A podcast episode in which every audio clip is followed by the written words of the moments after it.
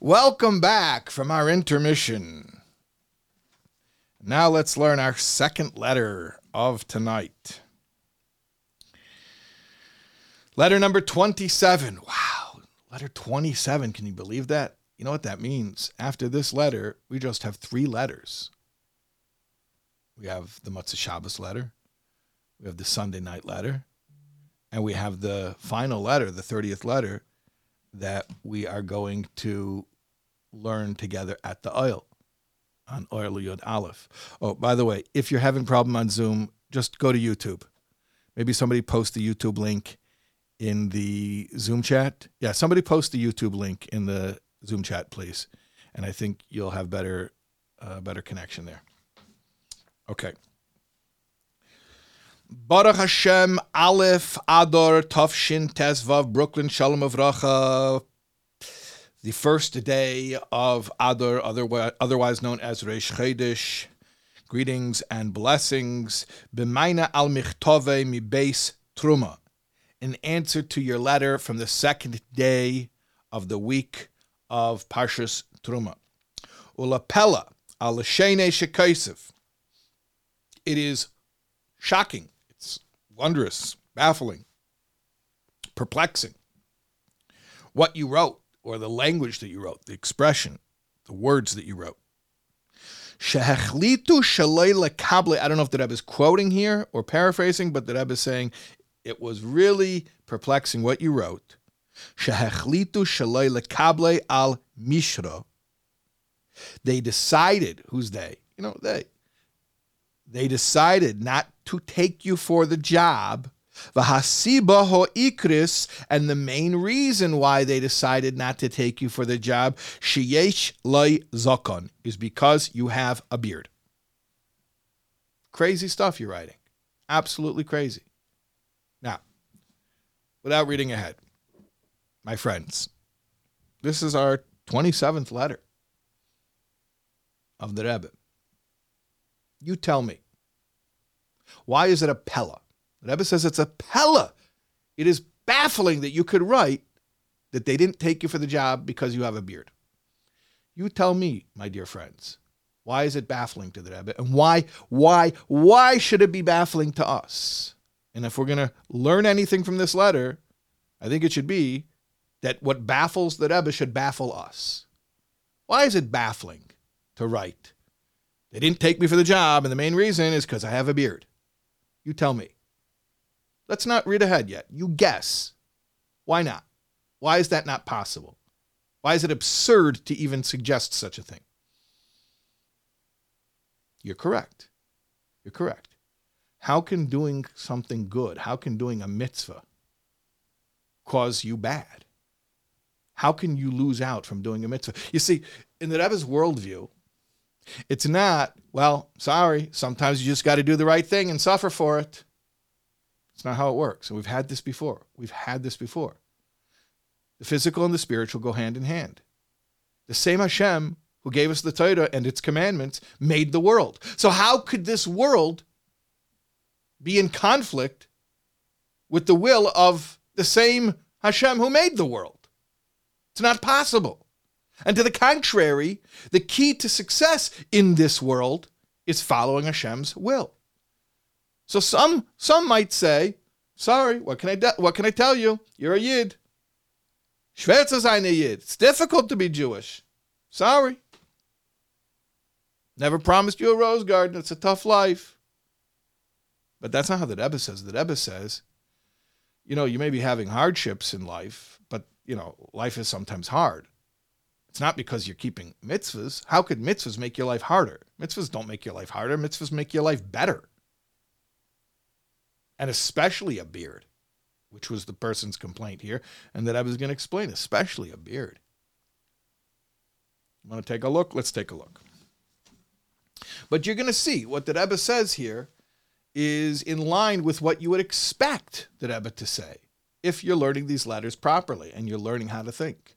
And I want you to check in with yourself and see if you're starting to recognize patterns. And I know there may be those real Chassidim who would tell me that, that that's not really how you're supposed to learn the Rebbe's letters, and the Rebbe's letters are, are so holy that we can't understand them. I, I understand that argument.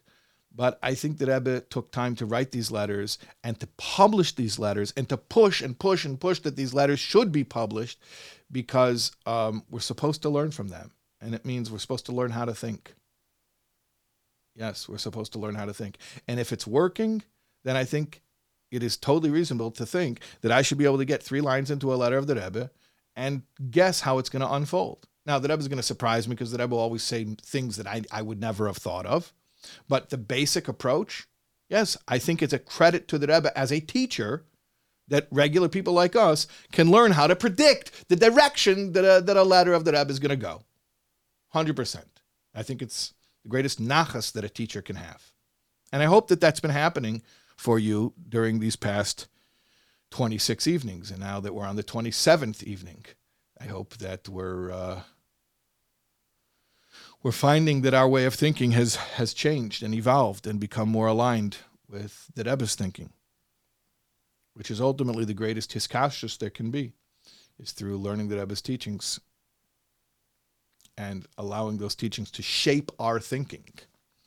Let's see what the Rebbe says. move on. It is understood. And again, when the Rebbe says it's understood, especially if the Rebbe says it's self-understood or goes without saying or it's superfluous to mention, that means it should be, it should be superfluous to mention. It should be obvious to you. And if it's not yet obvious to you, our Rebbe is giving us an opportunity right now to pause, to stop, to open up our heads, and to let something sink, sink in and to take it now really, really to heart as an axiom upon which we should base our, our view of reality. That's what's happening over here. So umuvin, it's understood. She'i afsher. It's impossible. Shahadavar kainhu. That that's what happened. You said they didn't take you for the job, and the main reason they didn't take you for the job is because you have a beard. That doesn't happen. There's no such thing. That doesn't happen in God's world. That that equation does not add up. It's an impossibility. You understand? It's not just, that's not what happened here. No, that's not what happens ever. That cannot happen. Let's continue. Ki HaKadosh Baruch Hu, hu Rabbeinu Shel Elam kipshutai. Hashem is the Rabbeinu Shel Elam. What is Rabbeinu Shel Elam? We just say Rabbeinu Shel Elam. We, say it so often it loses all meaning. But stop a second. Let's say it in English master of the world, master of the world, master of the world. The Rebbe says Kipshutai. Rabbeinu Shalom isn't just like a name that Hashem has that we just say without thinking. It has a meaning. It has a meaning. Rabbeinu Shalom means the master of the world, literally. Habris And the United States of America is included in the world over which Hashem is the master. And by the way, I'm 100% comfortable saying that Rebbe knows that that's funny. That's that's funny. that Hashem is the Rabbeinu Shalom, the master of the world, literally, which includes even the United States of America, because the United States of America is also part of the world, and Hashem is the master of the world. That Rebbe knows that's funny. Okay. And from this, by the way, learn what real humor is. Real humor doesn't have to be gut busting hilarity. Real humor is teichen. That's a real joke. That's a funny joke. That's a Jewish joke. Hashem is the master of the world, which, you know, I think that includes also America. America is also part of the world. Ah, Hashem must be the master of the United States of America too. Wow. Who'da thunk? Right? That's funny. Vekevin shigila daite b'teirase hakdesha teiras elam v'teiras chayim. Wow. And since Hashem revealed his opinion in his Torah, his holy Torah, a Torah which is, and I think there's a double meaning here. Torah Elam means a Torah that is eternal, but it also means Torah Elam, the Torah of the world. It's not just a Torah in Atzilus. It's the Torah in Elam Hazeh. And a Torah's Chaim, a living Torah, meaning a Torah that you live with, that you live with, not just a Torah, you learn it and then you go out and you die because you have a terrible life that's going to kill you, God forbid. No, it's a Torah of living, This is a Torah that's going to help your life. It's going to enhance your life. אשר הזוקון הם יוד גימל תקוני דיקנו, מכילן דרחמי, שמשפיעים כל העניינים. The beard, Hashem reveals in his holy Torah this knowledge that the beard is the 13 strands which represent the 13 attributes of mercy. We had this in a previous letter, by the way. The beard represents Hashem's quote unquote beard. Obviously, Hashem has no body or corporeal image, but in Kabbalah, metaphorically, what we refer to is as the the 13 tukune diknum in strands of the beard, which really represents flows or emanations of divine compassion, of rachamim, uh, from on high. So that's what it represents in the paradigm, in the archetype, in the nimshal, in Hashem and then that's mirrored, that's reflected anthropomorphically in the in the human image, B'Tselem Elokim, the person who's created in God's image. So when you have your 13 Tikkune Dikna in order and intact, so that allows the Yud Gimel Tikkune Dikna, which is the Yud Gimel Mechilin Derachamim, the 13 uh, attributes of mercy, to flow into your life. So those are channels of blessing. The beard represents channels. The beard represents channels of blessing of all types. He says, "Shemeshvim kol ha'anyanim." Means everything, all types of blessing, not just a job, but everything. The beard is going to help with everything. Yeah. V'neisef alatava, even that which is beyond nature. These are big brachas. Ein bepirish hamilas la temach tzedek ala posek v'hu rachum v'nitpas gam gam kein b'hei sofa letilim oil yesav yitzchak hashalom. This is the same manamakim that uh, that Rebbe gave in a previous letter. That if you want to find out more about the beard representing the thirteen attributes of mercy, you should look in the Tzemach Tzedek's Pirish Hamilos on the words v'hu uh, which is published also in the appendix, the additional material of the Oil Yosef Yitzchak Tehillim.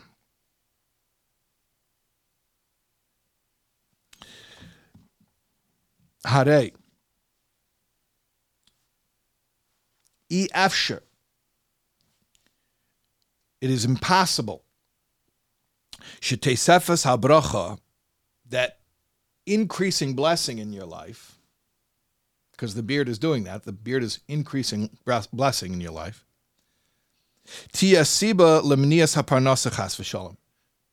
That that should cause a, an obstacle to receiving your livelihood.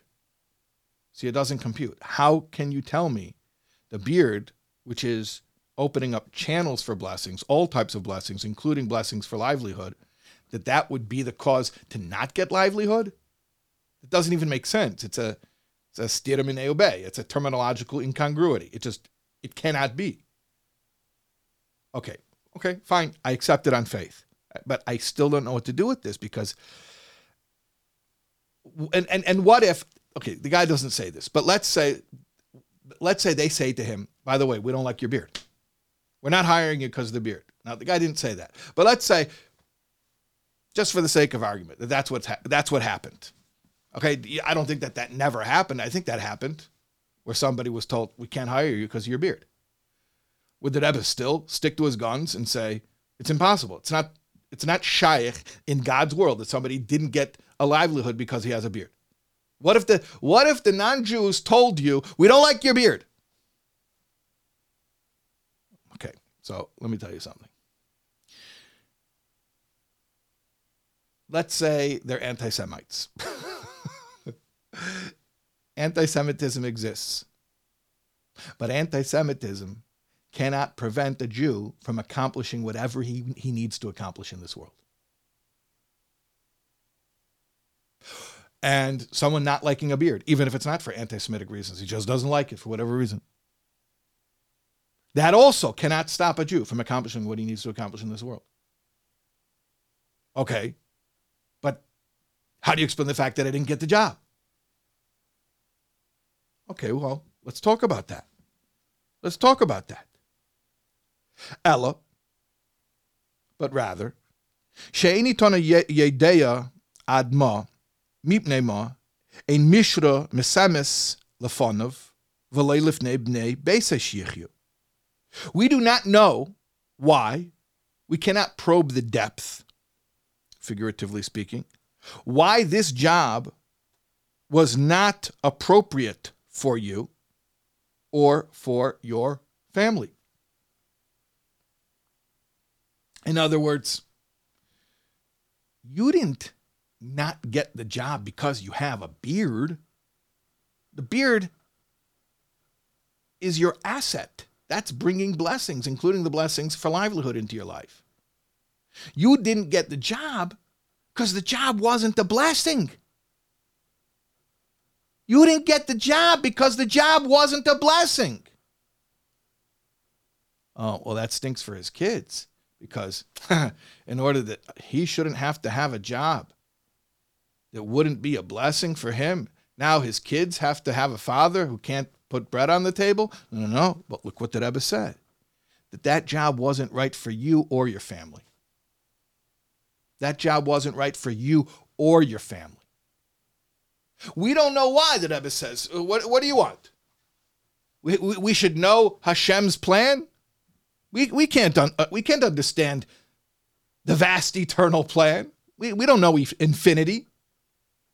But from the perspective of Hashem, who knows all, who has infinite knowledge, it was obvious that job was not good for you and it wasn't good for your family. So nobody lost out here. Nobody lost anything. The job wasn't good for you, and it wasn't good for your kids. Neither of them. Meaning, not for you and not for your kids. Nobody lost out. And the Rebbe doesn't spell this out here, but even if they had told you, I'm confident to say, even if they had told you, we're not taking you because of your beard, that's not why you didn't get the job. The beard could only help make your life better. You didn't get the job because Hashem was protecting you from having a job that wasn't good for you or your children. You know, there's a saying man's rejection is Hashem's protection. Yeah, it hurts sometimes to be told no, to be refused, to be turned away. And maybe even the person who's rejecting us has ill will towards us. That may be true. Like I said, the anti Semites may really hate us, but that's not why anything bad happens to you. They don't have that power. They have that power, or Hashem has all power. So, yeah, people might not like us and people might reject us, people might turn us away. Those are brachas, those are blessings. Hashem's protecting us from stuff that's not good for us. And that's exactly the case here. That's what happened.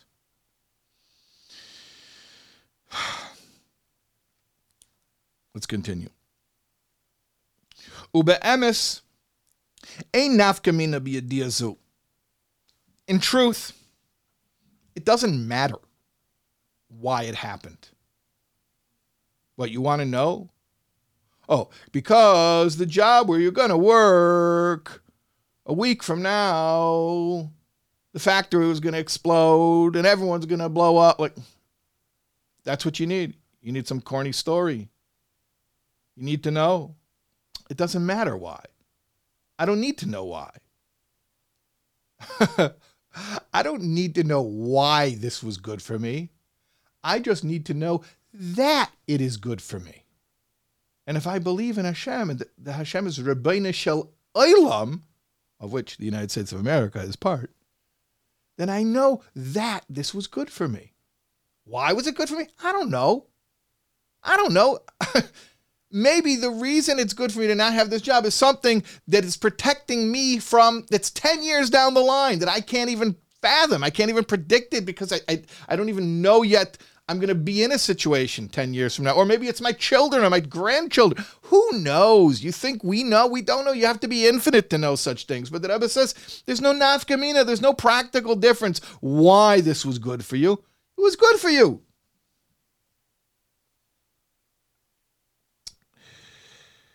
Ella shekeven shekadish baruch hu hamashgiach aleim bashkacha protis since Hashem is supervising with individualized supervision.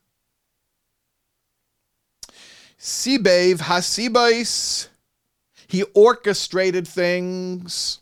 Shalayave lagursham, that you shouldn't come to live in that place. In other words, this job was going to require moving somewhere. And Hashem protected this man and his family from having to go to that place that wasn't good for them.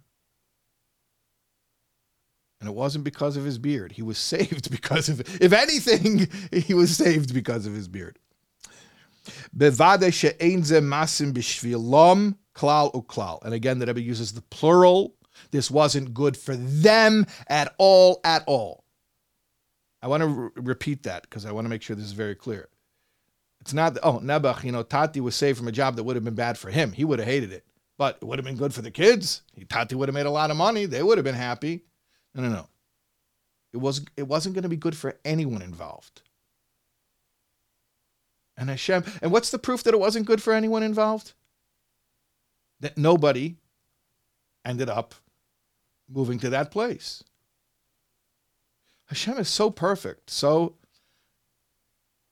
unfathomably perfect, beyond our puny ability to compute. Hashem works it out that whatever happens, is actually the best thing for all parties involved simultaneously, if you could wrap your mind around that. I certainly can't. I have faith, I believe in that. Intellectually, I can't grasp it.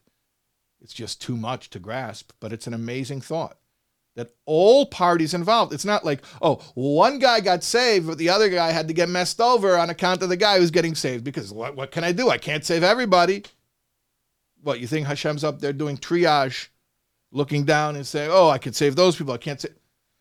Hashem's right here, orchestrating everything, every detail, every tiny little detail, and He's getting it right 100% of the time. Now, sometimes the way He gets it right is painful to us. I'm not going to pretend that sometimes it's not painful. And getting rejected from an employment opportunity is pretty low on the list, by the way, of, of painful things that happen in this world, especially in this gullus. But even when those crazy things happen and those painful things happen, Hashem's getting it perfectly right.